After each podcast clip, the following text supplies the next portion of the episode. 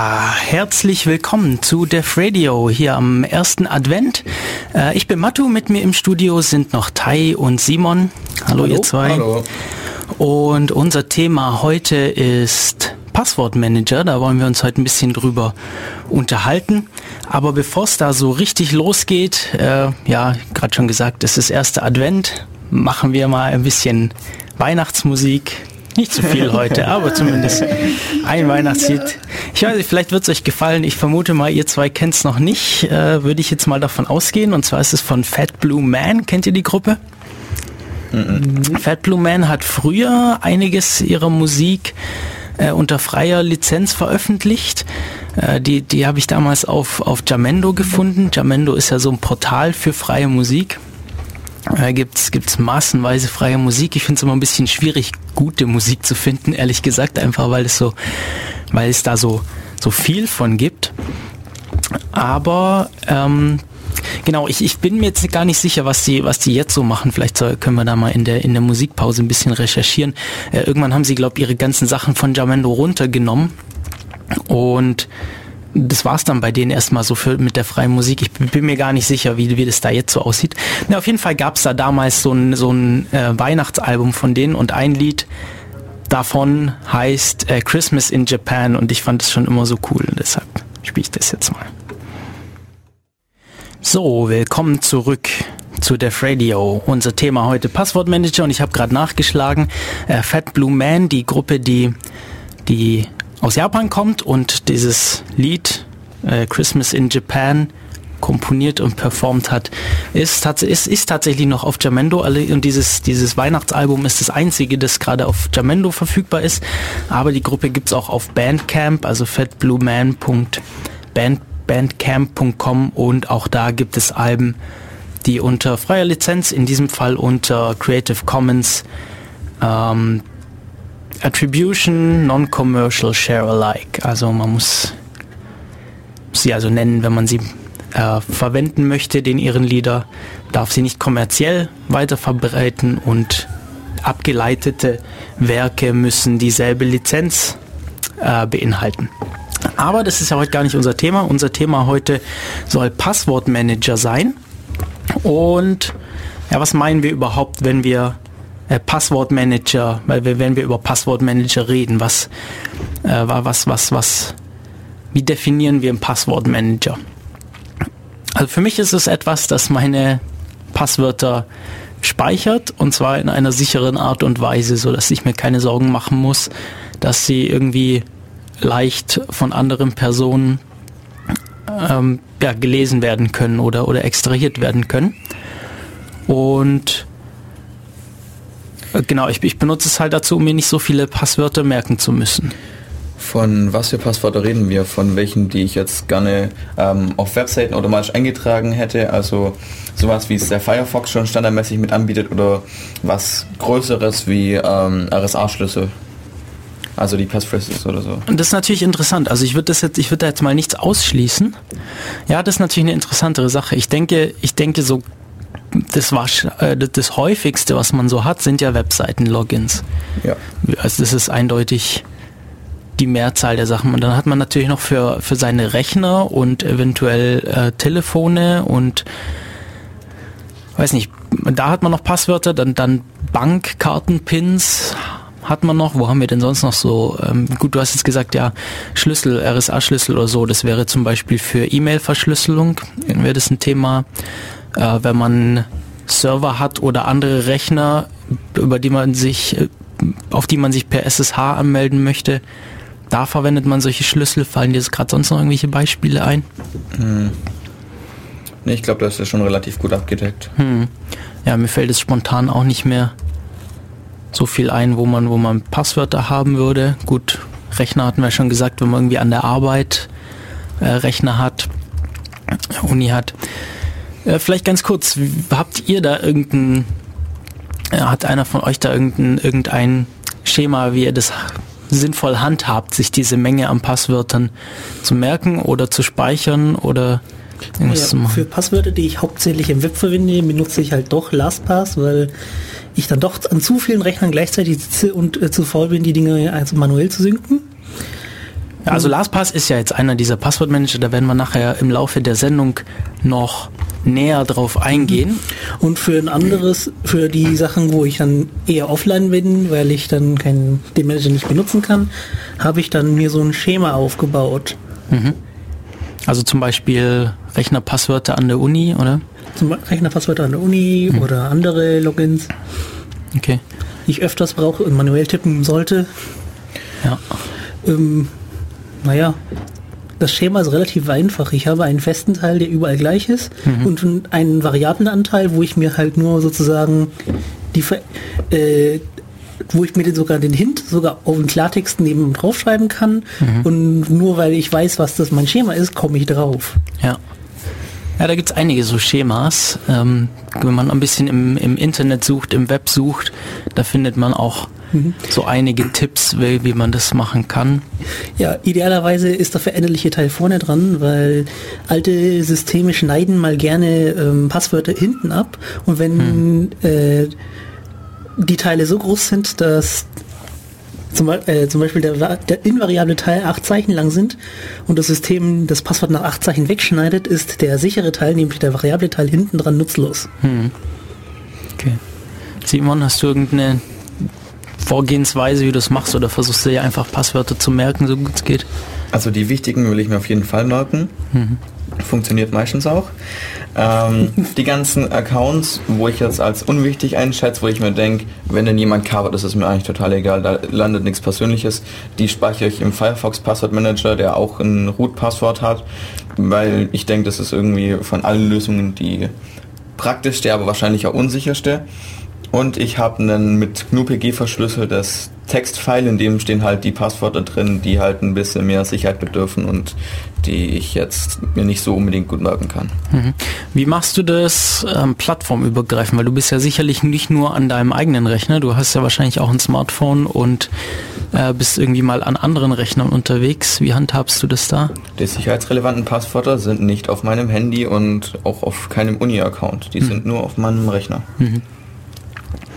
Das heißt, äh, müsstest sie dann da nachschauen oder halt auswendig wissen. Ja. Ja, ich mach, ja, also ich habe das lange Zeit so ähnlich gemacht, dass ich, dass ich mir eigentlich die, die wichtigen Passwörter, die ich häufig benutze, äh, gemerkt habe. Das geht ja dann auch, wenn man sie ständig benutzt. Ähm, hatte auch einen, einen GNU-PG symmetrisch verschlüsseltes File. Ja, es ist halt, ja, es ist halt, ist halt schwierig, sowas irgendwie synchronisieren. Ja, klar, kann man machen. Da muss man irgendwie auf jedem Rechner Software haben, die das entschlüsseln kann. Ähm, vor einer Weile, vor so anderthalb, zwei Jahren, hat ein Freund von mir äh, mir ein ein YubiKey besorgt. Das ist hier, ich weiß nicht, ob ihr das kennt. Das ist hier so so sieht so ein, aus wie so ein USB-Stick, hat einen Knopf in der Mitte und es ist aber kein USB-Stick. Wenn man es in den USB-Port einsteckt, dann meldet es sich als Tastatur. Und es hat zwei Slots. Entweder ich drücke kurz äh, auf diesen Knopf, dann, dann der erste Slot aktiviert, oder ich drücke lang auf diesen Knopf, dann wird der zweite aktiviert. Und es gibt da einfach eine Zeichenfolge aus. Und je nachdem, ich habe den hier jetzt so konfiguriert, dass es immer dieselbe Zeichenfolge ist bei beiden Slots. Das heißt, ich habe da dann theoretisch zwei Passwörter, die ich, die ich damit verwenden kann. Ich benutze den ersten Slot für, für meine beiden privaten Rechner. Allerdings nicht nur, sondern ich ähm, habe auch am Anfang des Passworts einen variablen Teil, den ich mir merke. Der muss dann natürlich ähm, nicht mehr ganz so lang sein, weil dieser YubiKey unglaublich lange äh, Zeichenfolgen ausspuckt. Das heißt, die, von, der, von der Länge her, was wir bei Passwörtern ganz gerne haben wollen, dass sie nicht so kurz sind, äh, sorgt es schon mal dafür, dass es ziemlich gut ist. Und mein variabler Teil ist dann, muss dann nicht mehr so lang sein und muss dann auch nicht mehr aus so vielen verschiedenen äh, Zeichenarten bestehen, wie man, wie man das sonst immer vorgeschlagen bekommt. Und den zweiten Slot benutze ich einfach für, für andere Rechner, zum Beispiel Uni-Accounts oder sowas.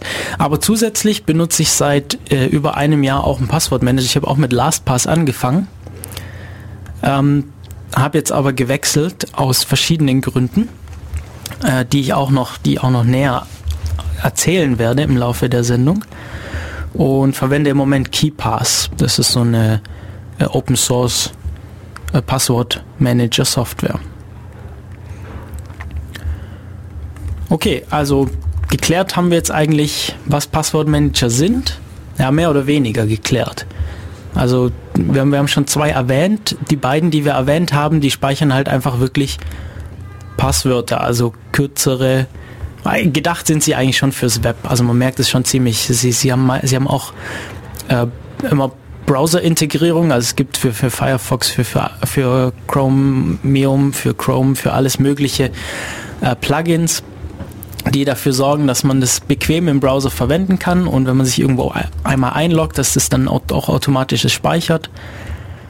Und ja, sie legen halt eine Datenbank an. Äh, KeyPass, nee, mir ist doch KeyPass heißt der. Äh, der, der legt, der hat diese Datenbank lokal. LastPass macht es das so, dass die Datenbank ausschließlich in so einer Cloud oder in des, auf den Servern des Anbieters existiert und man sich das dann immer, sich diese Datenbank jedes Mal holen muss, wenn man sie verwenden will. Aber sie speichern eben zu einer Website den Login mit Benutzername und Passwort. Relativ einfaches System. Ja, sollte natürlich einigermaßen sicher verschlüsselt sein, dass da niemand so leicht drankommt. Äh, da werden wir aber auch noch drüber sprechen. Und die Vorteile sind jetzt halt, man kann, man muss sich nicht mehr so viele Passwörter merken. Das heißt, man Daraus folgt auch, man kann die besser, länger, sicherer, komplizierter machen, äh, weil man sie sich nicht mehr merken muss. Und es ist für mich ist es seither auch einfacher, die öfter mal zu wechseln, weil ich eben dann nicht so durcheinander komme mit den Sachen. Okay.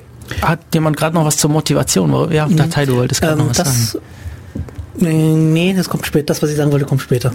okay, alles klar. Ja, ansonsten ähm, könnten wir jetzt eigentlich noch mal kurz Pause machen und uns dann darüber unterhalten, was wollen wir denn eigentlich von Passwortmanagern, dass sie uns bieten, was für Features sollen die haben an Verschlüsselung und was auch immer, äh, was ist da wünschenswert. Äh, bis dahin spielen wir aber noch einen Song und zwar von Adriano Brunelli Fragments. Bis gleich. Und da sind wir wieder. Hier ist Def Radio bei Radio Free FM auf der 102,6 Megahertz im Äther. Und wie ich hier sehe, im Kabel auf 97,7 Megahertz und 93,45 Megahertz. Ich habe Radio Free FM noch nie im Kabel gehört, aber ich auch nicht. Obwohl wir ein Kabelradio daheim haben sogar. Es ist so ein, das ist total witzig. Es ist so ein, so ein riesiger Kasten, so groß, ganz, ganz niedrig, sieht aus wie so, ein, wie so ein Keyboard eigentlich und hat so ein, ja, auch diese, dieser Regler, es ist auch so lang, um diese Frequenz einzustellen. Übrigens, Mato zeigt mit seinen Händen etwa eine Größe von... Oh, Entschuldigung. von etwa... Ähm, es sieht aus wie ein Keyboard, ja. Es ist ja, so groß wie ein Keyboard, es ist so breit wie ein Keyboard, so hoch, so, etwa, so tief. Etwa fünf Oktaven Keyboard, ja. Ja. also Musik-Keyboard, kein Tastatur. Eingabe, äh, Input, Keyboard. So, jetzt, weil mich Simon gerade noch auf den, äh, auf den YubiKey angesprochen hatte.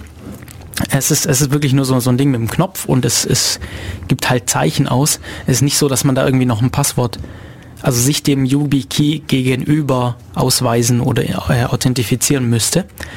Äh, du hast jetzt vorgeschlagen, es wäre auch nicht schlecht, das mit einer Smartcard zu machen oder so. Ja, genau. Ähm, Smart Cards, also ähm, so Scheckkarten, große Karten, die halt einen ähm, Kryptoprozessor drauf haben, gegen den man über sich meistens auch authentifizieren muss. Also man gibt irgendwie ein Passwort in sein Lesegerät ein und es sagt dann halt das Smartcard, ja, du hast schon, der richtige Benutzer hat die Karte und ähm, das Ding kann man halt dazu benutzen, um Dinge zu verschlüsseln, um eventuell auch Passwörter direkt ausgeben zu lassen. Ja, stimmt. Man könnte eigentlich die Passwörter da drauf speichern. Genau. Da hast du recht, weil die haben, die haben nicht so wenig Speicher. Passwörter haben ja, die brauchen ja fast nichts an Speicher. Äh, Platz sind ein paar Zeichen Text. Genau. Und das ist eine gute Idee. Smartcards haben meistens auch RFID-Interfaces, mit denen man sie dann mit dem Handy benutzen kann. Hm. Es gibt auch schon Reader-Software dafür. Das heißt, man ist jetzt nicht unbedingt an den Rechner gebunden, sondern kann es auch mit dem Handy benutzen. Mhm. Ja, beim, beim YubiKey ist es auch so, es gibt auch welche, die äh, mit RFID funktionieren. Es gibt übrigens auch ähnliche Systeme. Also alle, es gibt verschiedene Firmen, haben irgendwie so Hardware-Tokens, die man verwendet. YubiKeys sind jetzt eher dazu gedacht, so als zweiter Faktor bei der Authentifizierung zu fungieren. Also es gibt irgendwie das Buzzword äh, Multifactor Authentication, dass man mehrere Faktoren braucht. Also zum Beispiel etwas, das man weiß, nämlich ein Passwort, das man sich merkt im Kopf, plus etwas, das man besitzt. Das wäre jetzt zum Beispiel der YubiKey äh, oder ein oder ein ganz normaler Schlüssel oder sowas. Also dass man zwei Faktoren braucht. Oder ähm, das drittes typisches wäre etwas, das man isst. Also mal man selber persönlich darstellt, das wäre jetzt irgendwie Fingerabdruck, Stimme, Iris, bei einem Iris-Scan ja, oder sowas in die Richtung. Naja, für das, was man hat, gibt es auch meistens so Apps fürs Handy. Mhm. Ja, genau. Die, gut, ähm, ich glaube, viele, ich glaube sogar Blizzard benutzt das auch so als Hackschutz. Ja, das stimmt. Blizzard hat das. Ähm, die, sie verkaufen aber auch ihre eigenen Hardware-Tokens. Also genau. kannst du, da kannst du kaufen und dann kriegst du halt so ein Gerät, das dir Zahlenkombinationen ausspuckt. Äh, haben ja Banken auch oft, dass man so kleines Gerät bekommt mit dem man sich dann immer beim Online-Banking anmelden muss. Statt den alten TAN-Listen, die es gab, ist auch etwas, was man hat. In der Theorie ist halt leicht zu kopieren. Man möchte ja eigentlich, dass es nicht so leicht zu kopieren ist. Und man muss auch mit TAN-Listen sinnvoll umgehen. Ja. So ein Gerät kannst du nicht einfach einscannen. Mhm. Genau, also ich muss zugeben, ich habe früher auch meine TAN-Listen eingescannt. Es ist halt furchtbar, so ein Zettel, den verlierst du halt. Und verlierst du halt und vor allem, wenn du unterwegs bist, du musst ihn ständig mit dir führen. Ja. Genau. Oder dann läuft mal Kaffee drauf oder so. Hm. Ja, das ist ja nicht so schlimm. Oder ist dein Kaffee so schwarz, dass du wieder nachts lesen kannst? Vielleicht habe ich meinen Tintenfass drüber ausgelernt. Ja, genau. Oder, Oder mein Hund hat's gefressen. Hund hat's gefressen, so, so doof es sich anhört. Das passiert wirklich. Ist, ist dir das mal passiert? Oder? Mir nicht, aber ein Freund. Okay. Okay, okay. Naja gut, zurück zu den Passwortmanagern. Wir haben uns darüber unterhalten, was ist ein Passwortmanager? Mehr oder weniger. Also was wir jetzt noch nicht geklärt haben, ist eigentlich äh, diese Speichern von, von so, von so Key-Files. Ich glaube, ich weiß nicht, ob wir das vielleicht jetzt mal eher so ans Ende schieben. Mhm. Also das ist so, so, so ähm, Das ist ja schon eher so also erweiterte Sachen. Schlüssel, ja. Mhm. Das, also im Moment, ich würde jetzt mal heute den Fokus eher so auf, auf wirklich Web-Logins legen und, und Computer-Logins. Ich glaube, das ist wahrscheinlich ja, und vielleicht mal, vielleicht noch überlegen, wie, wie gehen wir mit so Sachen wie PIN-Nummern oder so, ähm, Geldautomate oder so um, falls wir uns die jetzt auch nicht merken können, falls wir irgendwie so ein schlechtes Gedächtnis haben wie ich. nee. So. Das heißt, was sollte so ein Teil jetzt können? Wir wissen jetzt, was wir, was, was wir so grob damit meinen. Jetzt können wir uns überlegen, was sollte so ein Passwortmanager können? Bereits geklärt haben wir, er sollte weil ich großteils im Web damit unterwegs bin, sollte es Benutzernamen und Passwörter zu gegebenen Internetseiten speichern, damit ich die möglichst schnell auffinde und verwenden kann. Benutzernamen auch, mhm. weil wir haben gerade auch in der Pause kurz darüber diskutiert, irgendwie bei so unwichtigen Accounts, wo man einfach mal Accounts hat, um mal an diesen Content heranzukommen, weil man gezwungen wird, da irgendwas anzulegen äh, wäre es cool, wenn man dann vielleicht irgendwie zufällige Benutzernamen noch haben könnte oder so, um ein bisschen anonymer unterwegs zu sein, wenn man das wünscht. Das, was man vielleicht auch gerne haben will, ist, dass er irgendwie erkennt, dass da irgendwie komisch, bestimmte komische Seiten äh, den Account über mehrere Domains ziehen. So okay. richtige äh, First-Level-Domains. Mhm. Das macht zum Beispiel die äh, Rosa Firma gerne. Die rosa Firma. Okay. okay, Telekom. Ähm, was ich jetzt auch gemerkt habe, Nintendo macht das auch gerne mal. Okay. Und Rest, du findest es immer Amazon so, macht es auch ganz gerne. Ja. Also es gibt ähm, viele Listen, die muss man sich halt auch entweder runterladen oder man konfiguriert sie selber es ist halt zum Teil nervtötend, wenn dein Passwortmanager einfach nicht erkennt, dass das dasselbe Login ist und du erstmal suchen musst sozusagen. Okay, also du möchtest es deshalb haben, damit er das von alleine erkennt. Genau, das ist so doch auch etwas so von Benutzbarkeit. Ich muss mich nicht drum mhm. kümmern, äh, es irgendwo rauszusuchen. Er kann das ja selber machen, mhm. so automatisiert. Ja, okay. Okay, ich überlege gerade, ob irgendwas dagegen sprechen würde, aber eigentlich nicht, gell? weil die, man kann eh nichts dagegen tun, dass die Logins über mehrere Seiten funktionieren. Man könnte die Seiten mhm. boykottieren, aber... Ja, aber... Das hat meistens nicht den Effekt, den man haben möchte. Was ein Problem ist, wenn man die Listen nicht manuell generiert, sondern sagt, Amazon. Sternchen, ähm, da überall bitte mein Passwort eintragen, dann holt sich vielleicht irgendjemand, der deine Passwörter haben möchte, die Domain, die Amazon sich vielleicht gerade noch nicht geholt hat und hm. Ja, deswegen. Na gut, Amazon ist halt auch irgendwie, dann Audible hängt da mit dran und das Prime Video Zeugs ist halt, glaube ich, auch noch eine andere Domain wahrscheinlich. Oder Google und YouTube sind ja mittlerweile auch dieselben Accounts. Das, genau. Aber man muss die Liste halt eben selber pflegen, weil du kannst nicht einfach ein Sternchen nehmen, das willst du nicht. Eben. Beziehungsweise, ja, bei vielen Seiten kann man sich jetzt auch irgendwie mit dem Facebook-Account oder mit dem Google-Account einloggen. Aber das ist ja zum Glück, also je, wenn das in einem Browser integriert ist, hm. ist es ja wird es ja mehr oder weniger automatisch erkannt, weil der die Logins immer in einem iFrame laufen hm. und der iFrame sozusagen die richtige Domain hat. Okay. Gut, also es wäre schon mal ein Feature und das hätte ich jetzt äh, gar nicht so sehr gedacht. Ich mache das immer irgendwie Manu also dass ich ja manuell, aber ich habe jetzt auch nicht so viele, die da überlappen. Weil bei KeyPass, den ich im Moment verwende, der hat das ganz nette Feature, dass du Sachen so verlinken kannst. Also dass du sagen kannst, dieser Account soll das gleiche Passwort benutzen wie der andere. Und wenn ich dann einen von den ändern, dann ändert sich das Passwort bei allen in der Datenbank automatisch. Hm.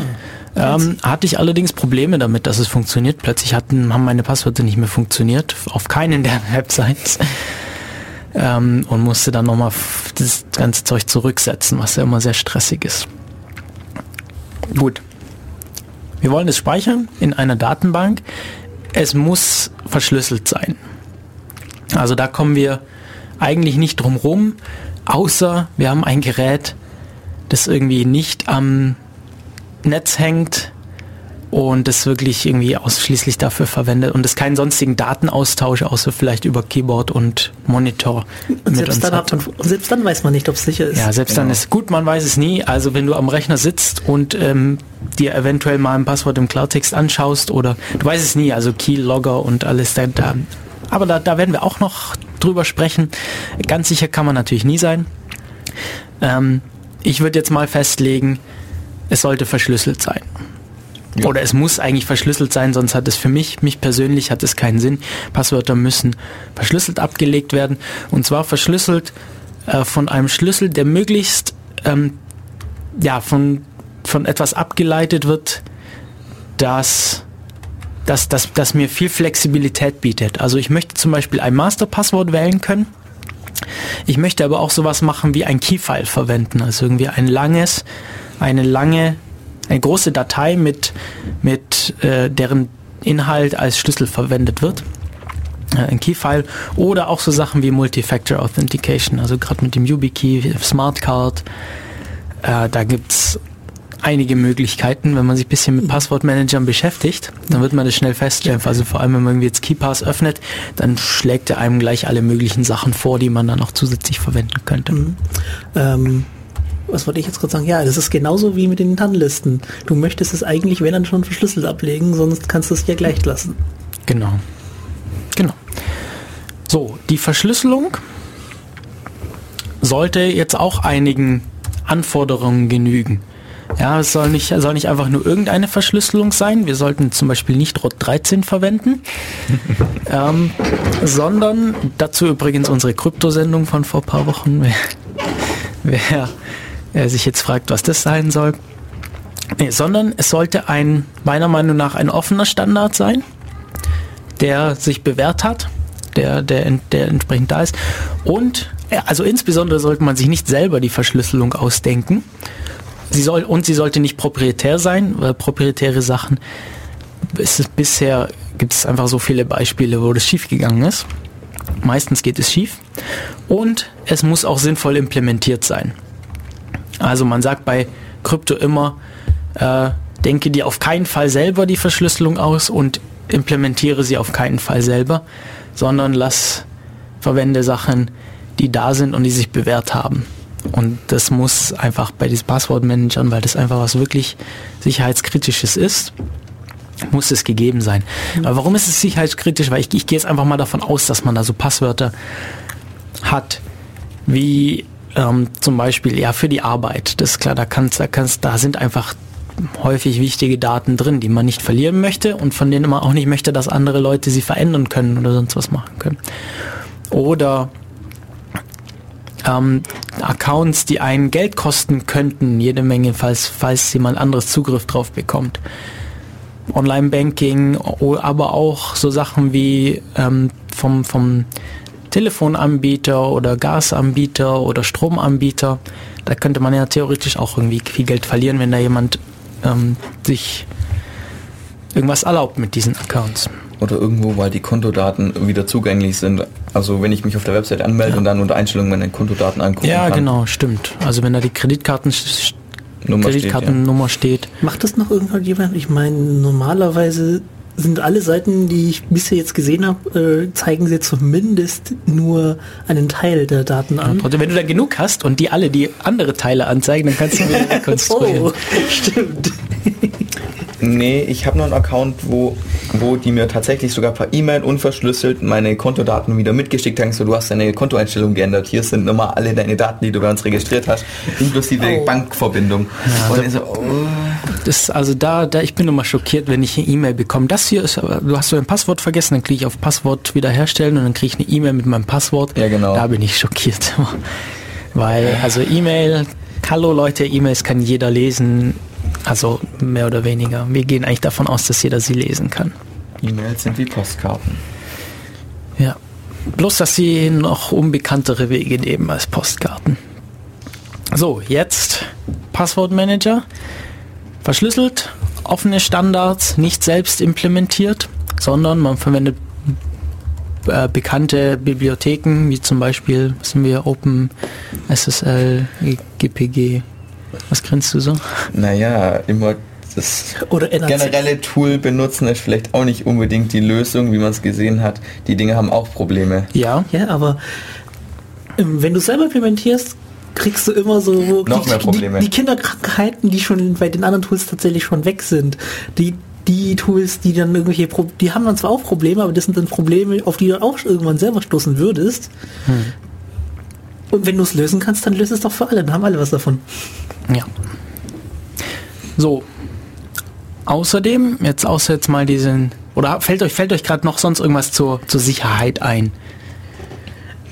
Ja, der also, Ort halt, wo die Daten dann liegen. Also okay. ob der jetzt auf einem Cloud-Server in den Staaten liegt oder bei mir daheim auf einem Rechner, wo nur ich quasi Zugang habe mhm. und wo ich davon ausgehe, dass der jetzt nicht kompromittiert ist. Mhm. Genau. Äh, das, das, das, das wäre einer der nächsten Punkte schon. Wo befinden wo befinden sich die Sachen? Dazu vielleicht klären wir vorher noch, wollen wir, also ist es für einen selber wichtig, dass man äh, Cross-Plattform das einsetzen kann, also dass man das auch synchronisieren kann zwischen verschiedenen Geräten. Es kann ja sein, dass einem das nicht wichtig ist, dass man sagt, man macht sowieso alle diese Sachen von, von einem persönlichen Rechner daheim oder von einem Gerät, dann reicht es, wenn die da sind. Aber mir geht's so, ich habe halt verschiedene Geräte. Ich habe auf der Uni verwende ich andere Rechner als daheim. Dann habe ich noch äh, so einen alten Laptop, den ich hin und wieder mal verwende, äh, plus Smartphone und Tablet. Und ich will Zugriff auf die Sachen da haben. Ähm, da, genau, und damit verwandt ist jetzt eben, wie macht man das? Entweder man hat so, so ein lokales File, hm, man könnte sich das auf dem USB-Stick speichern, äh, oder manuell aufs Handy synchronisieren, also dass man das hin und wieder mal am Rechner eben äh, ansteckt über USB und einen Dateiaustausch macht. Oder man verwendet eben ein, ein Cloud-basiertes System. Auch da gibt es wieder riesige Unterschiede. Große oder große Anbieter, die, die sehr bekannt sind, ja, kennt jeder, Cloud-Dienste, wir haben Dropbox, Song, äh, Drive, was weiß ich, schieß mich tot, alles Mögliche.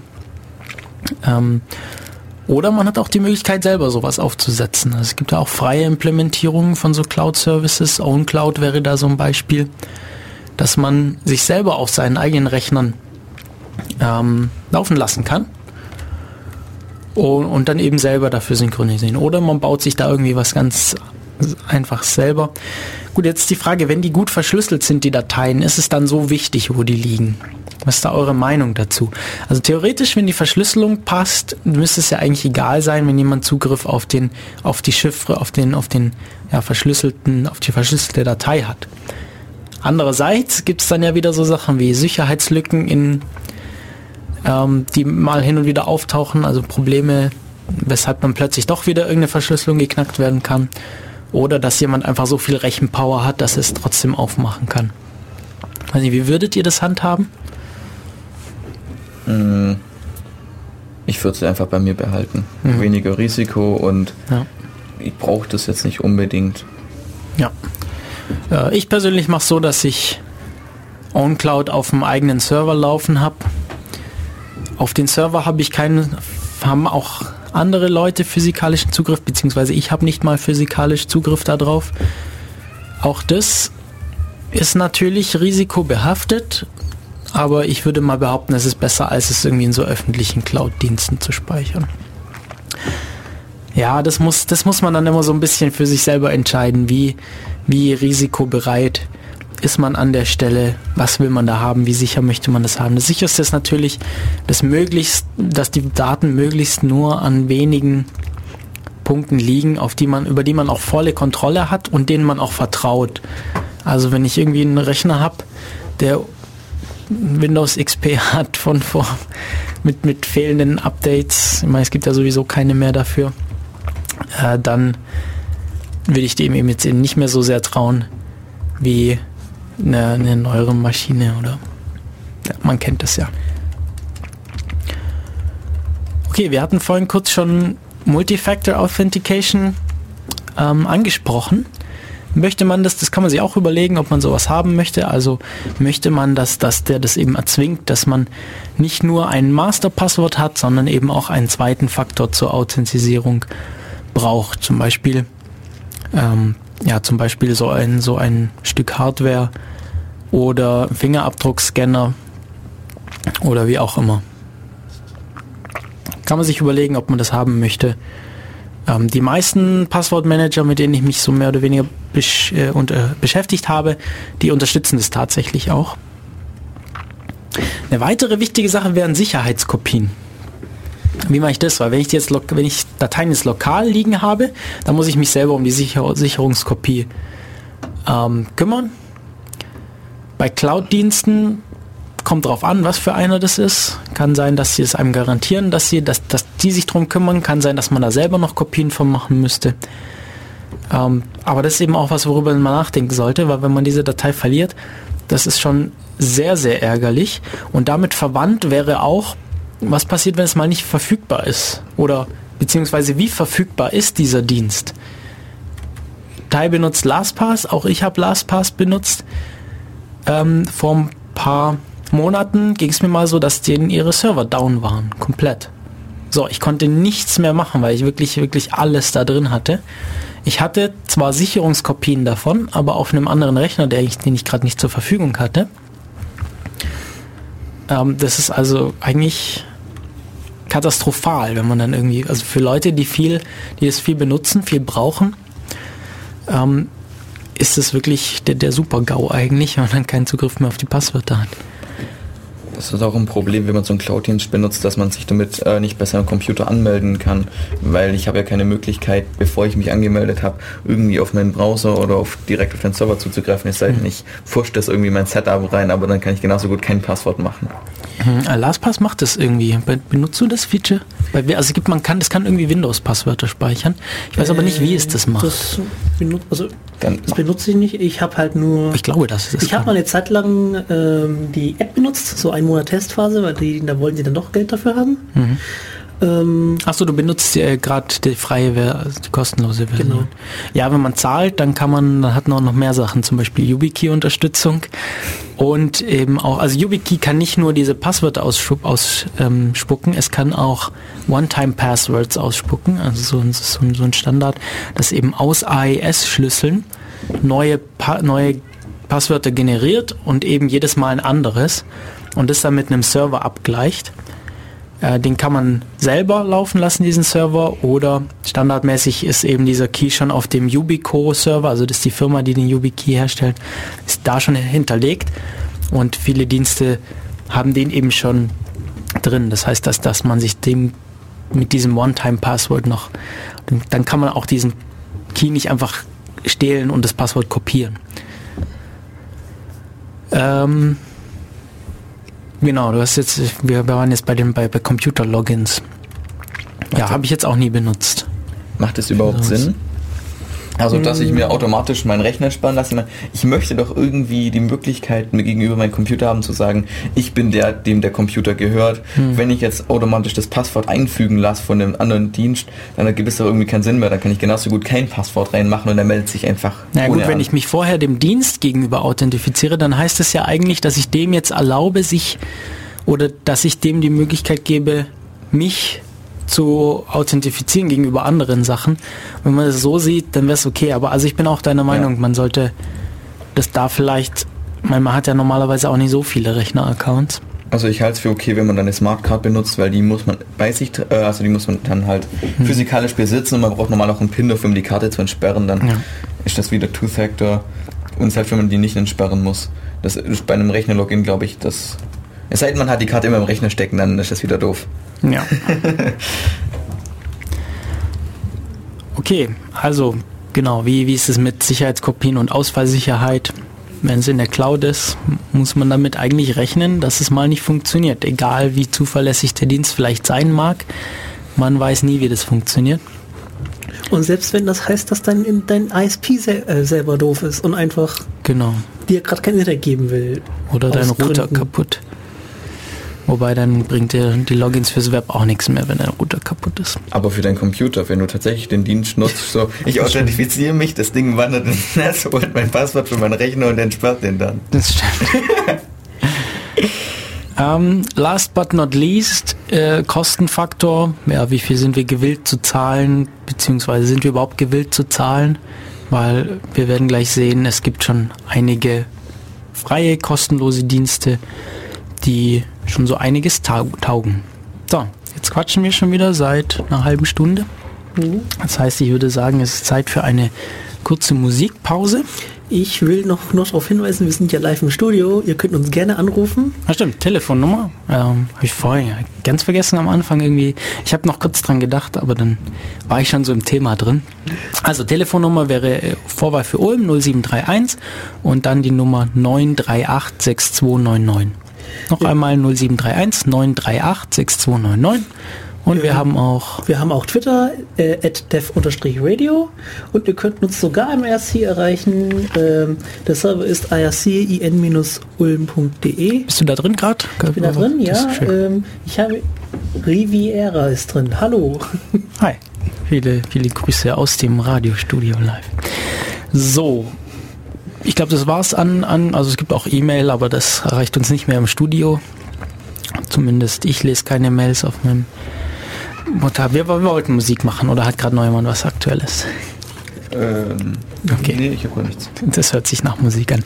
Dann machen wir weiter mit, mit der Band As Astranus und dem Song Freedom Dance. Bis gleich.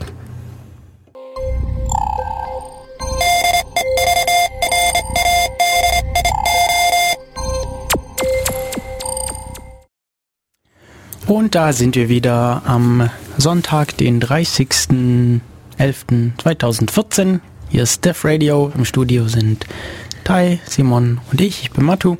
Und wir unterhalten uns über Passwortmanager. Haben uns schon darüber unterhalten, was ein Passwortmanager ist und was wir denn gerne oder was wir von ihm erwarten. Und wollen uns jetzt vielleicht ein paar genauer anschauen. Wir haben natürlich schon welche angesprochen gehabt. Ähm, ja, und jetzt wollen wir ein bisschen näher auf welche eingehen. Dazu hat uns Nico eine super Liste zur Verfügung gestellt, die er auch gerne mal als Blog-Eintrag veröffentlichen möchte, aber mangels guter Blog-Software noch nicht veröffentlicht hat, wenn ich das richtig verstanden habe. Alle sagen ihm, er, das Einzige, was seinen Ansprüchen genügen könnte, wäre Fefes Blog-Software, aber ich glaube nicht mal ihm, nicht mal die reicht ihm. Ich vermute nicht. Ich vermute nicht. Ähm, Nico hat relativ hohe Ansprüche, auch an Passwortmanager.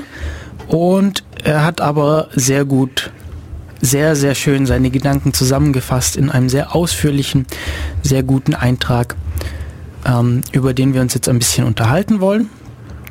Und ja, eine der ersten genannten ist auch eben LastPass, den sowohl Tai gerade benutzt, als auch ich bis vor kurzem noch benutzt habe. Ein paar Passwörter habe ich noch drin, die ich noch nicht umgezogen habe. Es ist immer ziemlich großer Aufwand, hunderte von, Passwörter, von Passwörtern von einem Format ins andere zu übertragen, wenn es da keinen automatisierten Weg gibt. Ähm, ja, äh, Nico hat LastPass eingeordnet als völlig ungeeigneter Passwortmanager. ähm, Aus einem Grund, den mir vollkommen äh, rätselhaft ist, aber ja. Warum? Also der Grund ist, es ist nicht quelloffen. Und das ist auch der Grund, warum ich gewechselt habe. Du, ähm, es ist, LastPass ist folgendes, es ist eine US-amerikanische Firma. Sie, Passwörter liegen in einer Datenbank auf den ihren Servern. Zugriff darauf bekommt man das, bekommt man durch entweder wenn man sich auf, die, auf der Website dort einloggt und es über die Website macht, etwas bequemer über Browser-Plugins für Firefox, Chrome, was weiß keine Ahnung für was es da noch Browser-Plugins gibt, die dann Internet Explorer. die Internet Explorer, okay, Internet Explodierer, ähm, die, die dann die Logins da übernehmen, wenn man sich einmal authentifiziert hat. Und es gibt eine Android-App. Das sind jetzt so die Zugangsmöglichkeiten, die mir dazu einfallen bestimmte ähm, Features, auf die hat man nur Zugriff, wenn man, wenn man für den Dienst zahlt. Ansonsten für die Basisfunktionalität, Browser-Plugin und Website-Login äh, ist der Dienst kostenlos. Wenn man weitere Features haben möchte, wie Multifactor Authentication, äh, zusätzliche Sicherheitsfeatures oder eben auch Multifactor die... ist kostenlos. nein. Also zumindest YubiKey. Ach so, okay. über den Google Authenticator. Ah, okay, gut. Also wenn man wenn man weitere Multifactor Authentication Sachen haben möchte, wie zum Beispiel YubiKey oder andere Hardware Tokens, ähm, dann funktioniert das nicht. Manche Multifactor Authentication Sachen sind da wohl mit drin. Ähm, genau. Oder eben die Android App oder Smartphone App gibt es nicht nur für Android. Äh, wenn man die benutzen möchte, dann muss man auch für diesen Dienst zahlen. Und das ist alles eigentlich soweit so gut. Problem ist eben, es, man weiß nicht, was es tut. Also es ist nicht quelloffen. Man kann sich die Software nicht anschauen, die sie verwenden. Das heißt, man hat keine Möglichkeit zu wissen eigentlich, was mit diesen Passwörtern geschieht. Hm. Naja, man müsste halt das Plugin reversen, aber unschön und unschön, ja. Genau man, man müsste sich das alles genau anschauen und das ist ja auch, es, es ändert sich ja auch mit der Zeit. Und es ist schon ziemlich schwierig. Gut, man kann sich drüber streiten. Ja, ich, ich, bei diesem Dienst, ehrlich gesagt, verstehe ich es auch noch, wenn man ihn verwendet. Ich habe ihn auch relativ lang verwendet. Mir, ich habe, ich möchte das nicht mehr. Ich möchte mehr Kontrolle und mehr ähm, Vertrauen haben können. Und deshalb bin ich von diesem Dienst weggekommen. Die, die äh, US-amerikanischen Firmen finden das jetzt richtig äh, doof. Doof? Ja.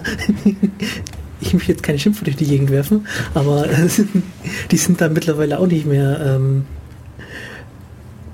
ähm, objektiv, dass da das Vertrauen in die Firmen einfach weg ist, weil eben NSA und so. Ja, also und, das Problem, ähm, ja. Also zum Beispiel Apple und Google haben beide jetzt äh, beschlossen, dass da jetzt die da mehr dazu tun wollen, weil das Vertrauen weg ist und das schlecht für Image ist. Hm, und das Vertrauen ist meiner Meinung nach aber auch zu Recht weg.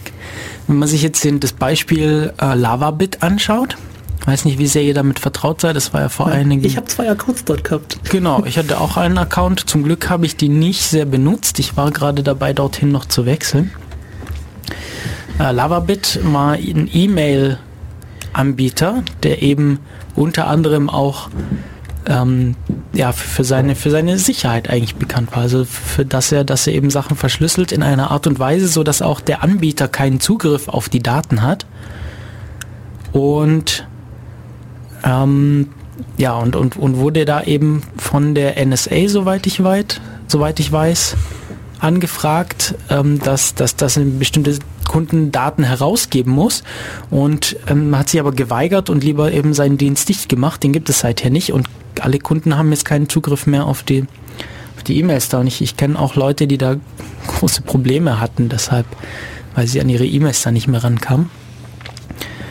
Ähm, ja, das Problem war eben, also wer sich da, wer da noch nichts mitbekommen hat, kann mal nach dem, einfach mal nach, nach ähm, NSA und Lava suchen und dann findet man auch das Interview mit dem, mit dem äh, Chef dieses Dienstes, äh, das, das, das einfach, ich weiß nicht, also es, ich, wenn man sich das so anschaut, das ist echt krass, da ist, da ist dann sein Anwalt mit dabei und sie, sie dürfen eigentlich fast nichts sagen, weil sie irgendwie allein durch, durch diesen Brief von der NSA da verpflichtet wurden. Wie heißt denn das? Das hat irgend so einen Security Namen. Letter. Genau, dieses Security Letter ähm, da verpflichtet werden.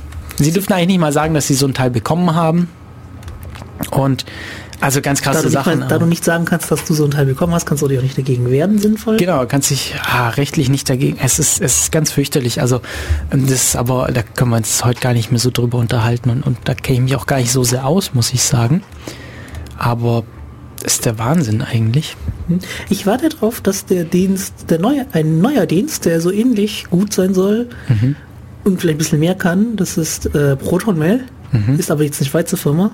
Okay. Ob das jetzt besser ist oder schlechter, das ich mal dahingestellt. Mhm. Ähm, die sind, glaube ich, ähm, also ich war noch auf dem Invite, weil das ist noch etwas eine geschlossene Gesellschaft dort. Okay.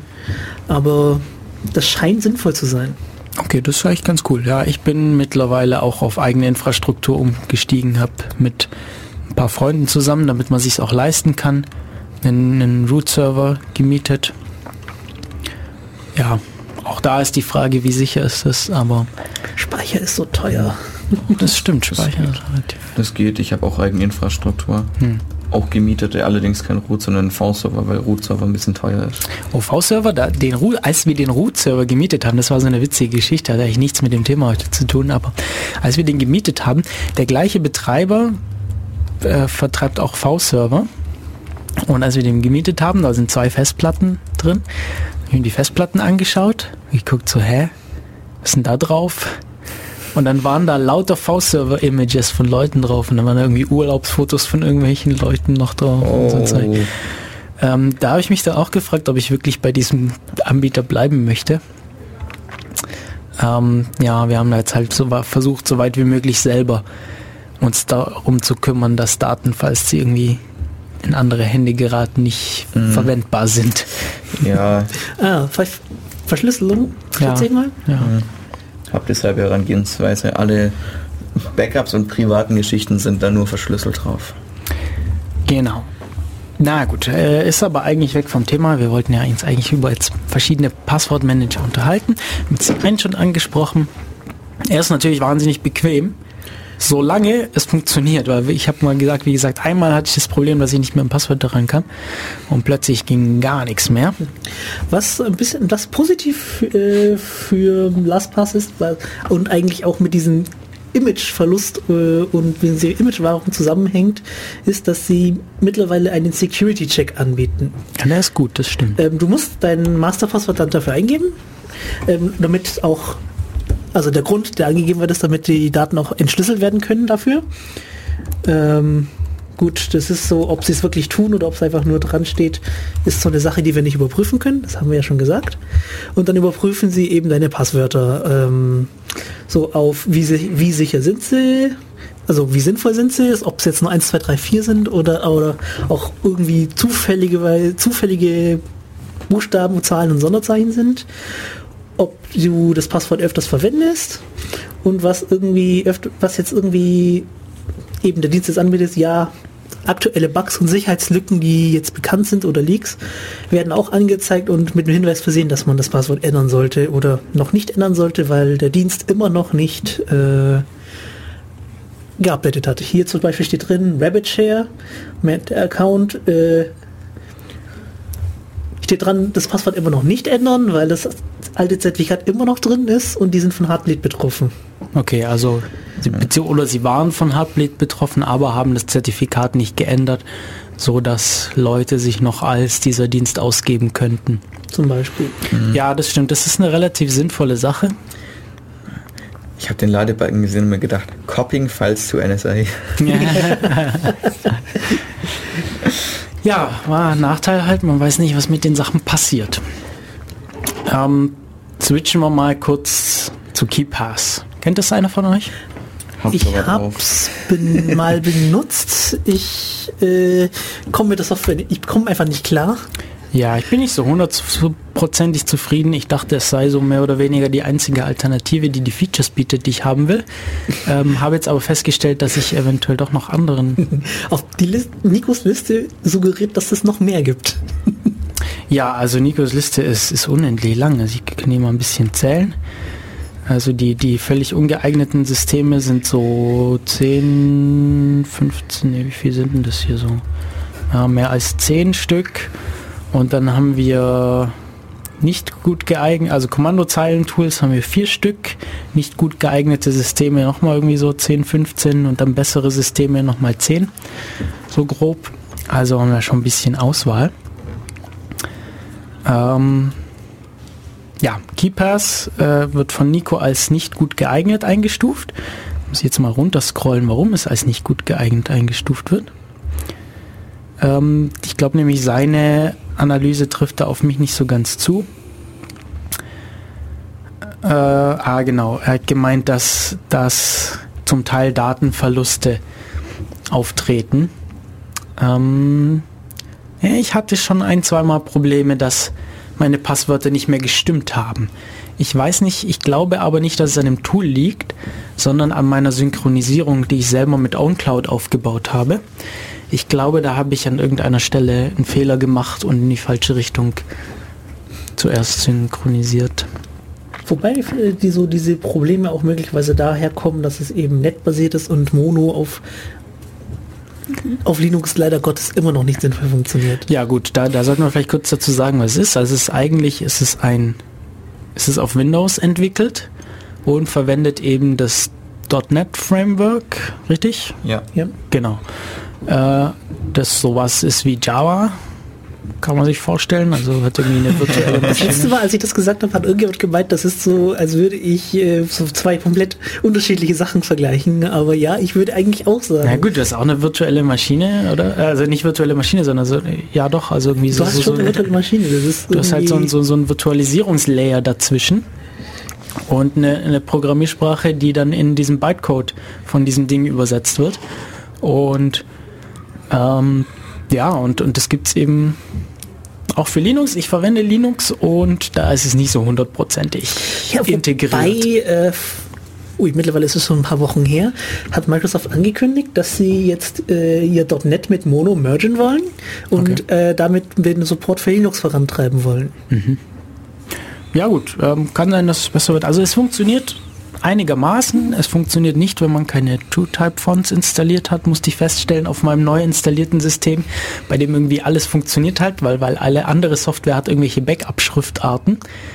Ähm, das halt nicht. Plötzlich konnte man nichts mehr lesen und ich habe irgendwie tagelang nicht rausgefunden, woran das lag, bis ich festgestellt habe, welche Schriftarten ich installieren muss, damit es geht. Höchstwahrscheinlich irgendwelche MS-Fonts? Mm, nö, das war eigentlich, war eigentlich gar nicht so, so schlimm. Die meisten Leute werden aber diese Probleme nicht haben, weil ich verwende Arch Linux und da ist halt von Anfang an erstmal nicht so viel da. Also muss man sich eigentlich, da muss man sich selber drum kümmern, dass das, was man braucht, auch da ist. Bei meisten anderen Distributionen hat man ja schon so ein Grundsystem, das funktioniert und ich denke, da sollte das meiste eigentlich von vornherein funktionieren. So, Gespeichert wird lokal in einer verschlüsselten Datenbank, was relativ gut ist. Es unterstützt Multifactor Authentication, zum Beispiel Key-Files. Äh, bin mir jetzt nicht sicher, wie das mit YubiKeys funktioniert. Das wollte ich jetzt mal ausprobieren. Habe ich jetzt vor mir hergeschoben lange. Jetzt bin ich vor dem Zeitpunkt, wo ich es nicht mehr machen muss, weil ich jetzt eigentlich lieber noch einen, auf einen anderen Passwortmanager wechseln möchte. Ähm, es gibt jede Menge Android-Apps dafür, also was heißt jede Menge? Es gibt zumindest mehrere nicht nur eine. Äh, die auch ein, ganz gut funktioniert. Also die funktioniert eigentlich mit, mit jeglichem Synchronisierungstool auch ganz gut zusammen, eben auch mit OwnCloud, was ich verwende auf dem Smartphone. Äh, ja, funktioniert relativ gut eigentlich soweit. Hat nicht ganz so viele Features wie LastPass, aber ist äh, für meine Zwecke eigentlich so vollkommen ausreichend. Was haltet ihr von nochmal einer kurzen Pause? Ja. In Ordnung. Machen wir noch eine, äh, spielen wir noch mal kurz Musik. Muss ich gerade gucken, irgendwie steht da noch das falsche Lied drin. Wir wollen jetzt nämlich das dritte spielen und zwar ist es die äh, Higashi Tonden Street Factory und das Lied heißt Kibako. Bis gleich. Und hallo zurück, ihr hört Radio Free FM, hier ist Def Radio am Sonntag. Und wir unterhalten uns heute über Passwortmanager, haben gerade schon über zwei Passwortmanager gesprochen und was wir so von denen halten. Und sollten jetzt vielleicht auch erwähnen, dass natürlich fast jeder Browser so sein eigenes System hat. Das ist wahrscheinlich das, was einem so unterkommen wird. Oder manchmal auch ähm, Window Manager oder Betriebssysteme, also je nachdem, was man davon benutzt. Wenn man zum Beispiel irgendwie Ubuntu verwendet, dann gibt es da ja irgendwie von GNOME oder wahrscheinlich auch von Unity auch so Systeme, die irgendwie Schlüsselring mhm. oder sowas heißen. Ja, GNOME Clearing, ähm, der KDE hat auch noch so ein Dings. Habe auf jeden Fall wieder vergessen, wie es heißt höchstwahrscheinlich K-Pass Manager oder so. Mhm. Ja, also da gibt's, da gibt's, ja, das, das sind für, für solche Systeme. So, was können die, was halten wir davon? Ähm, fangen wir mal mit, sagen wir, Firefox an. Ja, da kann ich ein bisschen was dazu erzählen. Ich benutze ihn ja auch so ein bisschen. Ähm, der Firefox Password Manager ist ein Passwortmanager, wie man sich vorstellt. Man geht auf eine Seite, ähm, loggt sich da halt einmal ein und da bietet halt einem an, das zu speichern und dann beim nächsten Seitenaufruf, wenn man gerade nicht angemeldet ist, das wieder einzutragen. Man kann ähm, seinen Passwortmanager synchronisieren, entweder über den ähm, Server von Mozilla oder über einen eigenen, den kann man selber aufsetzen. Die haben sowohl für die alten als auch für die neuen Firefox-Versionen eine Sync-Software, die man sich auf seinem Server installieren kann und dann muss man halt in seinem Browser konfigurieren, dass man das jetzt halt über einen anderen Server synchronisieren möchte. Die Synchronisation ist, glaube ich, standardmäßig aus, weil man da halt einen Account für braucht auf irgendeinem dieser Server. Ähm, die, ähm, die, Daten werden verschlüsselt, bevor sie synchronisiert werden. Das variiert nach der Firefox-Version, also jetzt nicht, dass das jede Version wechselt, sondern die haben irgendwann mal einen Schnitt gezogen und das ein bisschen abgeändert. Ich blicke jetzt nicht so ganz wie, ich habe hier ein paar Texte zu rumliegen. Muss ich mir das nochmal durchlesen, aber ähm, im Prinzip sind die Daten verschlüsselt, bevor sie auf irgendeinem Server landen. Entschlüsselt wird es dann im Browser. Ähm, bei den älteren Firefox-Versionen ist es so, äh, man kriegt, wenn man sich diesen Sync-Adapter einrichtet, so einen ähm, längeren Schlüssel ausgespuckt, die sagen, merk dir den, ähm, wenn du den ähm, auf einem anderen Gerät wieder benutzen möchtest, also auf einem anderen Gerät deine Datenbank öffnen möchtest, dann musst du einmal diesen langen Schlüssel hier eingeben und der wird dann gespeichert. Das ist dann quasi das symmetrische Passwort ähm, für deine Datenbank. Das heißt, alle Geräte haben denselben Schlüssel, die dieselbe Datenbank benutzen. Gut, ähm, ja, beim neuen hat es meines Wissens diesen String nicht mehr, den kannst du nicht mehr ausgeben, sondern du musst es über den Account machen. Wie das aber bei selbst gehosteten ist, weiß ich nicht, das habe ich noch nicht ausprobiert. Ich benutze den Firefox Sync eigentlich nicht für Passwörter, sondern nur für Tabs und Bookmarks. So, ähnlich haben auch andere Browser so Sachen, mhm. Internet Explorer. Keine Ahnung, wie das da funktioniert, ehrlich gesagt. Ich möchte jetzt auch nicht neu starten, um es auszuprobieren. ähm, ja, der Chrome und der Chromium benutzen beides sehr mehr das gleiche System. Mhm. Ähm, Anmeldung geht über den Google-Account. Die Passwörter werden aber über das, die Account-Daten sozusagen verschlüsselt. Das heißt, die Verschlüsselung ist auch nur so gut wie das Passwort selber. Oh, also das Google-Account-Passwort. Genau. Mhm. Okay. Ich benutze es da auch nur für Bookmarks. Okay, also ich habe in allen meinen Browsern habe ich, muss ich sagen, habe ich diese Sachen ausgeschaltet, benutze aber das Keyfox Plugin für den Firefox, mhm. ähm, das eben das mit meiner mit meiner lokalen KeyPass Instanz verbindet. Ich tendiere aber im Moment dazu, ähm, Sachen per Hand über die System ähm, über die Systemzwischenablage zu kopieren, weil es vermutlich sicherer ist. Weil Browser, Simon hat es vorhin ja schon kurz gesagt, ähm, Browser sind halt schon immer so ein, so ein Angriffspunkt, so ein Einfallstor ins System, weil sie einfach relativ viele Features haben, mit JavaScript eventuell noch Plugins, die weitere Medien ausführen, PDF, Flash, was auch immer, wie, weitere Videos, Musik. Und da hängt einfach so viel mit drin und ist so viel miteinander verschränkt, dass es halt, dass man halt da schwierig hat, einen Überblick zu haben, wie sicher das ist. Und wenn man natürlich so, Sachen einschränkt, dann hat man die Hoffnung, dass das, Ganze ein bisschen sicherer macht. Ähm, ja, ähm, ich habe mir jetzt nochmal angeschaut, also GNOME, der GNOME Schlüsselbund oder der GNOME Keyring ähm, startet sich beim Login in kompatiblen Desktop-Umgebungen selbst mit und kann, wenn man es so einstellt, über den Benutzeraccount gleich mit entsperrt werden. Mhm. Man kann aber auch ein anderes Passwort setzen, dann muss man es halt jedes Mal angeben, so, sobald der Zugriff nötig ist. Mhm. Das kann, je nachdem, wie es eingestellt ist, sein, dass es am Anfang gleich sagt, hey, äh, ich bin da, mach, mach mich mal auf. Es kann aber auch sein, dass es erst dann fragt, wenn es, wenn es sozusagen der Dienst nach dem Passwort befragt wird. Funktioniert das denn mit Browsern zusammen? Weißt du das? Ähm, ja, ich weiß zumindest, dass es für den Firefox ein Plugin gibt. Okay. Das, äh, da gibt es auch eins für die, das KDE-Pendant zu diesem Keyring. Ich habe schon wieder vergessen, wie das hieß. Ja, ist ja egal. Mhm. KDE halt ähnlich wie der GNOME Passwort Keyring. Nee, Keyring, nee, wie nee, auch immer. Naja, die Architektur drunter ist ein bisschen anders, aber ja, sie haben, sie, sie bieten jeweils immer das gleiche Zeugs an. Mhm. Mit anderen Namen.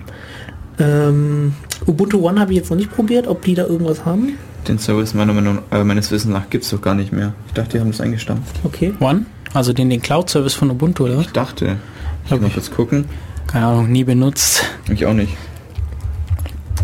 Ähm, was mich jetzt natürlich auch interessieren würde, ist, wie da das Geräteübergreifen funktioniert. Weiß jemand, ob es da ähm, Lösungen, Ansätze für gibt? Du kannst äh, sozusagen die Datei, die ja mit, der, die ja mit deinem Passwort verschlüsselt ist, in die mhm. Cloud schieben.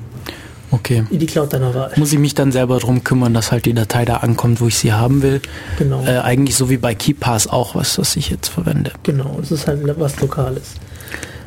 kann Gut, solche System-Keyrings, die haben schon ein paar Vorteile. Was mir jetzt einfällt, wäre zum Beispiel äh, Versionierungssysteme, Subversion zum Beispiel.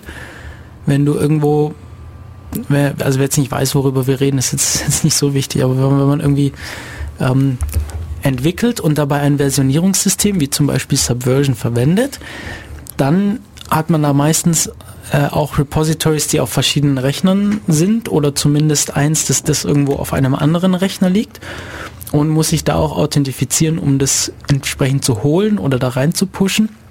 Und bei Subversion hatte ich da immer das Problem, dass ich, weil ich eben kein System-Keyring verwendet habe, das Passwort entweder nur im Klartext ablegen konnte oder aber das Passwort jedes Mal eingeben musste.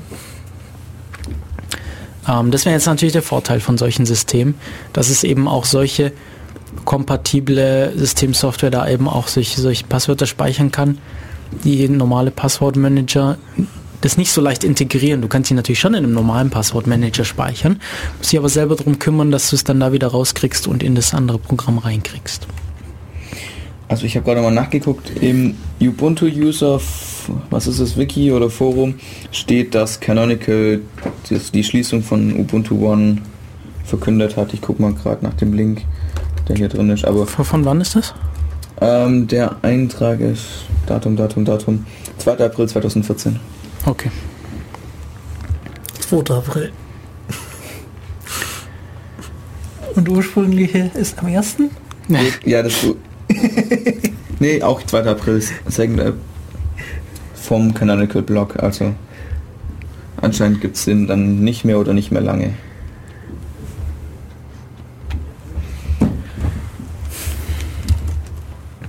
Okay. Okay. So. Ja, jetzt, jetzt ich, mhm. ich blätter hier gerade so ein bisschen durch die Liste von Nico. Mhm. Er schreibt hier zum Beispiel auch über den, über den sogenannten Java Passwortmanager, JPM. Ähm, in Java geschrieben. Okay, letzte Version ist von 2006. Hm, das heißt, auch, äh, Nico schreibt jetzt auch Zusammenfassung sehr einfach und sehr angestaubtes Sicherheitslevel.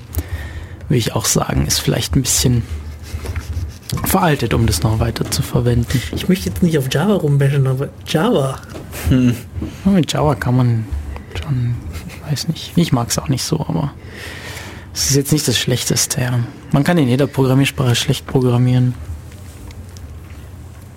Es gibt ja noch PHP. Ja.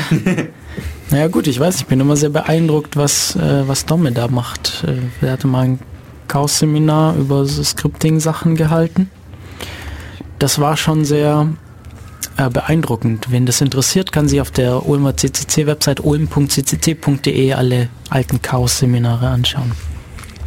So, ich bin jetzt in dieser Liste jetzt mal nach unten gescrollt zu den besseren Systemen, was vielleicht mhm. ganz sinnvoll ist.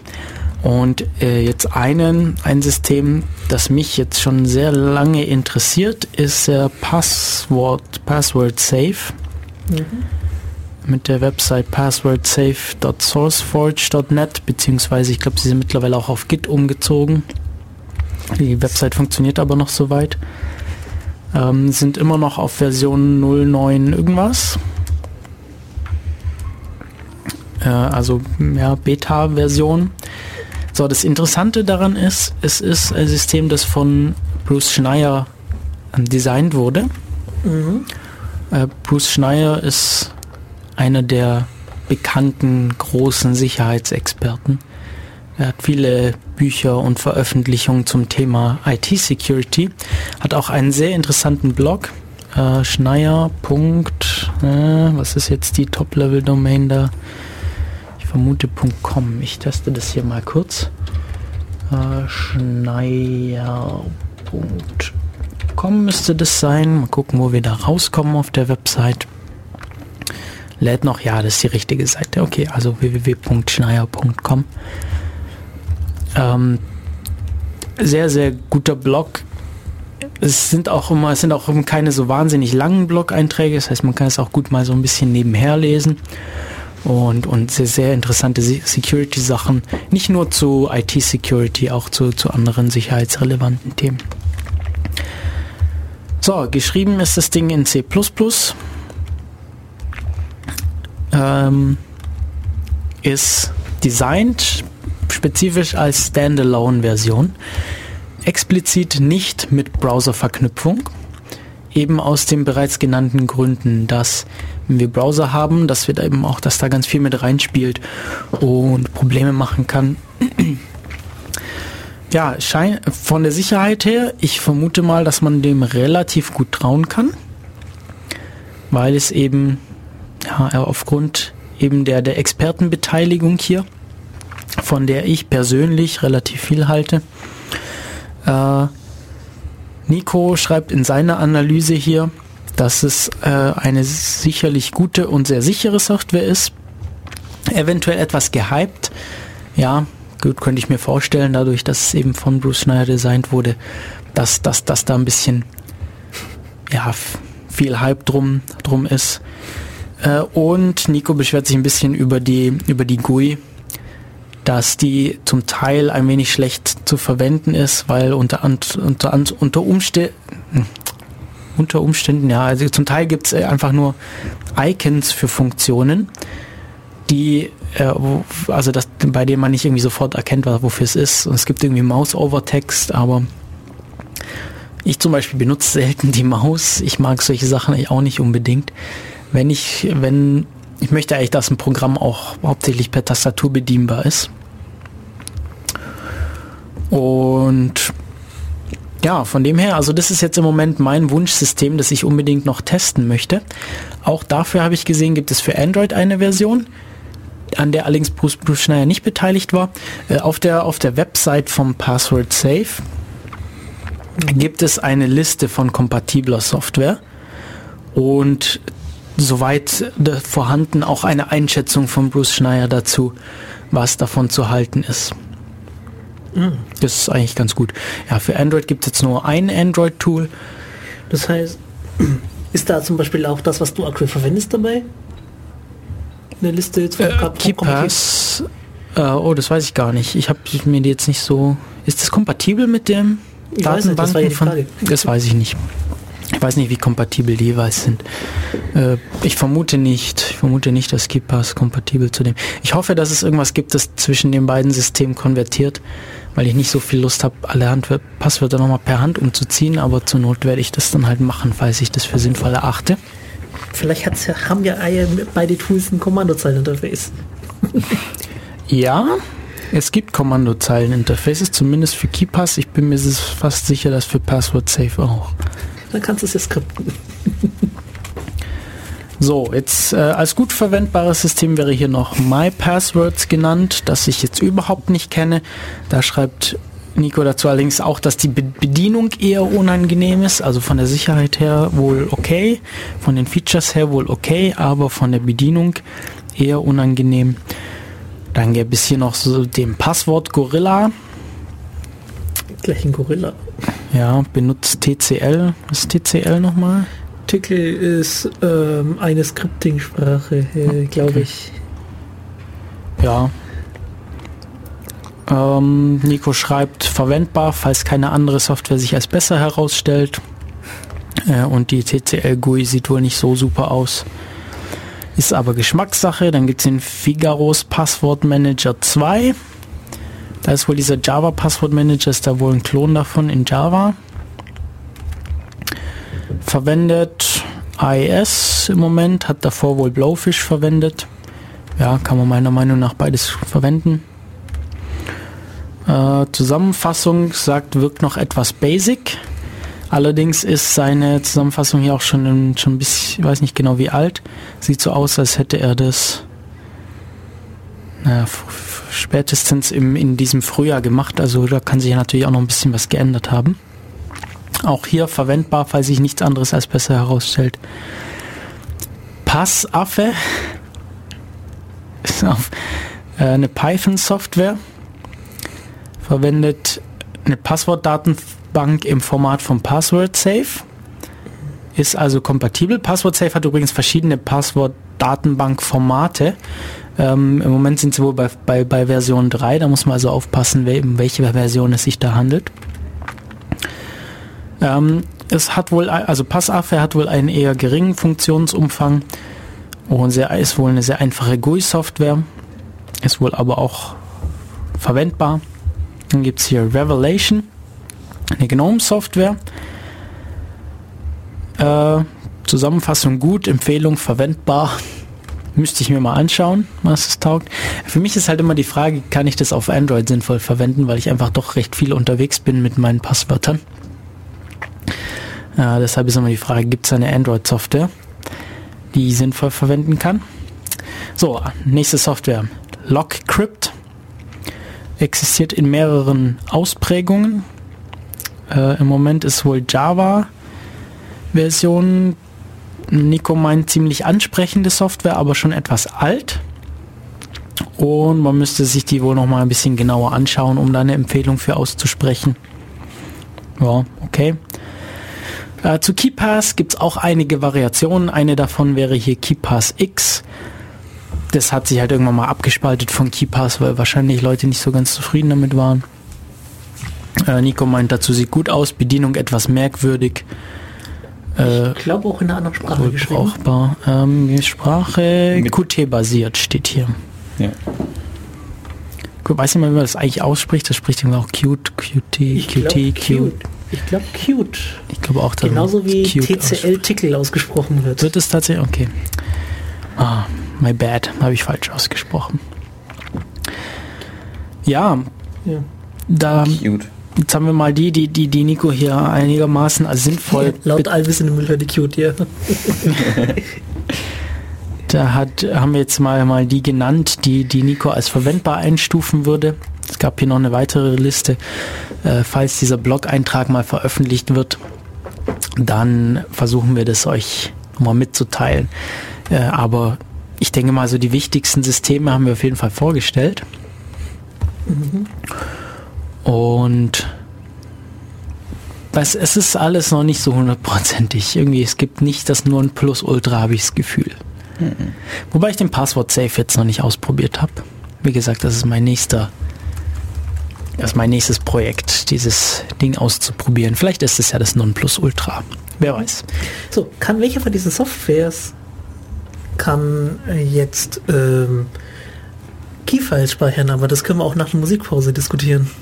Mhm. Oder Smartcards nutzen. Okay, ähm, ja, sollen wir Musikpause nochmal machen? Mhm. Ja. Und dann, dann diskutieren wir das nochmal. Okay, nächster Song wäre äh, Lindalon and Michael Reich mit dem Song Beginner's Luck und wir hören uns gleich wieder. Anfängerglück. Und da sind wir auch schon wieder zurück, nachdem wir uns heute hier bei Def Radio auf Radio Free FM Passwortmanager unterhalten haben oder auch noch ein bisschen unterhalten. Wollen wir jetzt so ein bisschen noch ein bisschen auf die Security zukommen, oder? Beziehungsweise noch ein bisschen featuremäßig. Nee, was, was, was hattest du gerade noch rausgefunden, Simon? Ich habe eigentlich nur geguckt, ähm, welcher Passmanager so mit ähm, Smartcards geht, also ähm, SafePass oder wie ist der, den du gerade von den Fingern hattest? Äh, Passwort Safe. Passwort Safe unterstützt auch Smartcards, genau wie KeyPass. Die anderen muss ich gerade noch gucken. Aber einfach die, die halt wenig Funktionsumfang haben, haben wahrscheinlich keine Unterstützung dafür. Ja, genau. Ähm. Muss man sich überlegen, was man haben möchte. Mein das ist auch immer die Frage, was ist denn eigentlich die, die schwächste Stelle, weil ja. wenn man, bevor man nicht wirklich die, die Schwachstellen dicht macht, nutzt es nicht irgendwie groß besonders fortgeschrittene Authentifizierungsmethoden zu verwenden.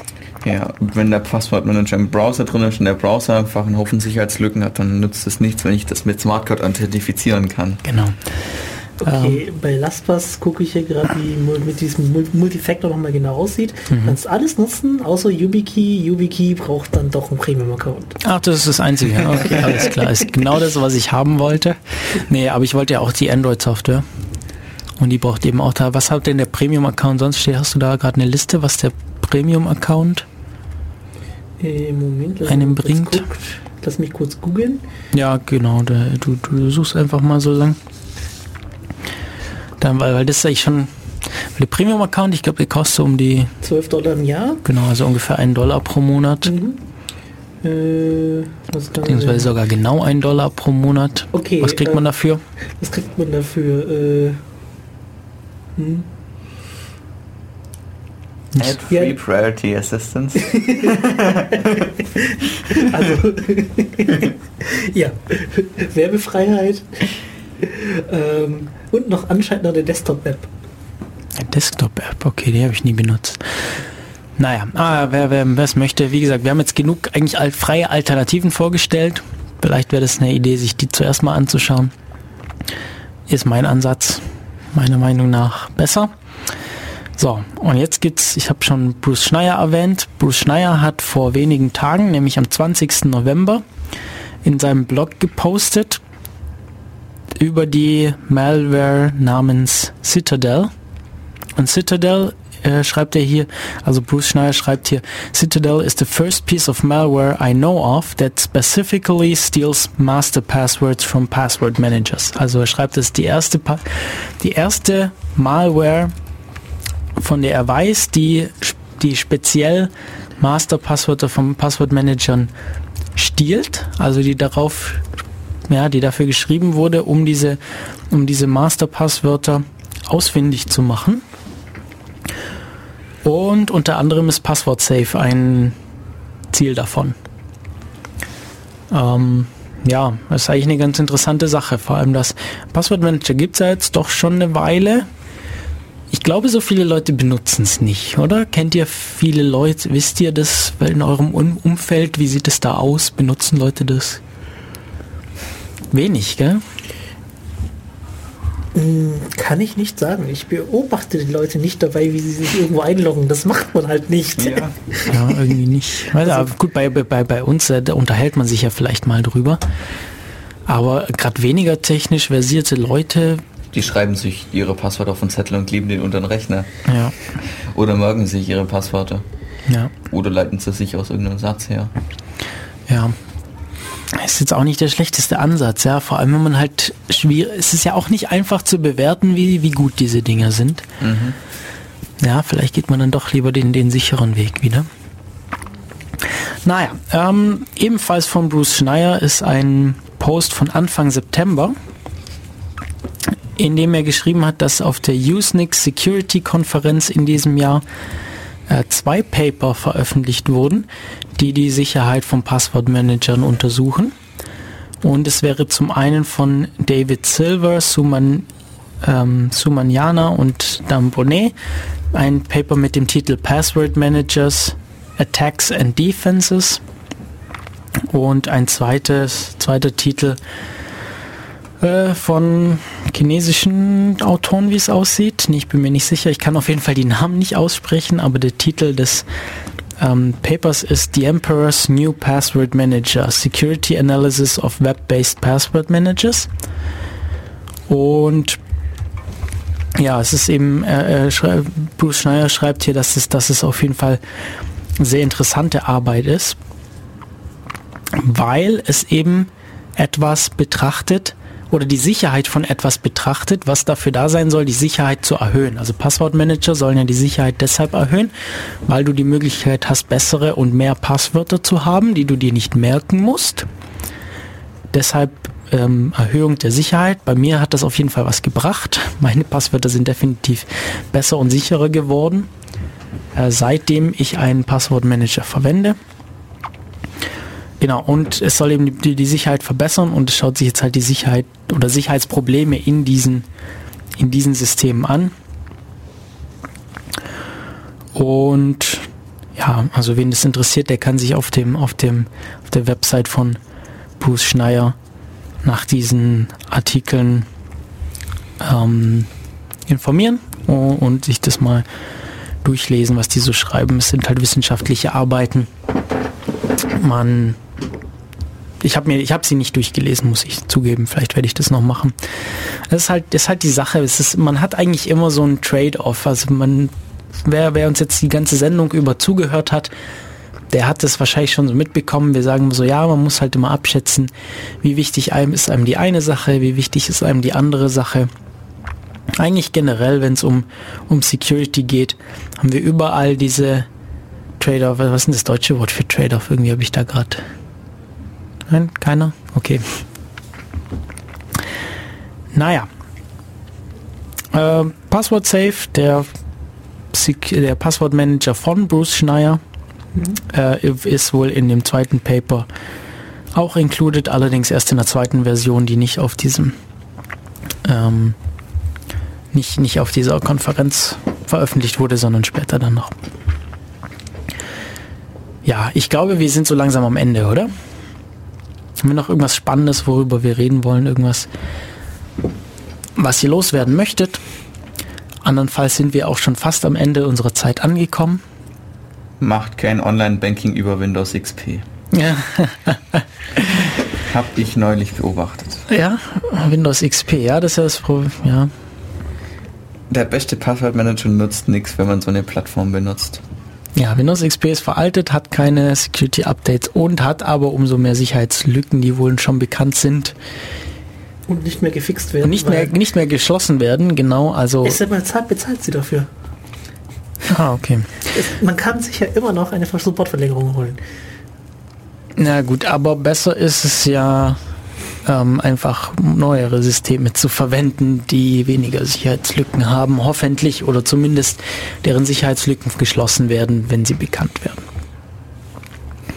Gut, guter Abschluss würde ich sagen. Äh, wir haben noch ein bisschen Zeit, werden, glaube den Rest der Zeit mit Musik verbringen und verabschieden uns einfach schon mal. Also heute, das war's mit Def Radio für heute hier auf Radio Free FM.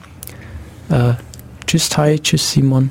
Ciao. Tschüss. Ich bin, ich war, ich bin Matu, ich Kennen war auch Matu. Wissen wir das Thema für zwei Wochen schon? Ähm, nee, nee, aber wir werden ein Thema haben in zwei Wochen. Wir wissen nur noch nicht was. Ähm, wir sollten vielleicht äh, auch den Leuten mal erzählen, was vor vier Wochen passiert ist. Ach so, oh.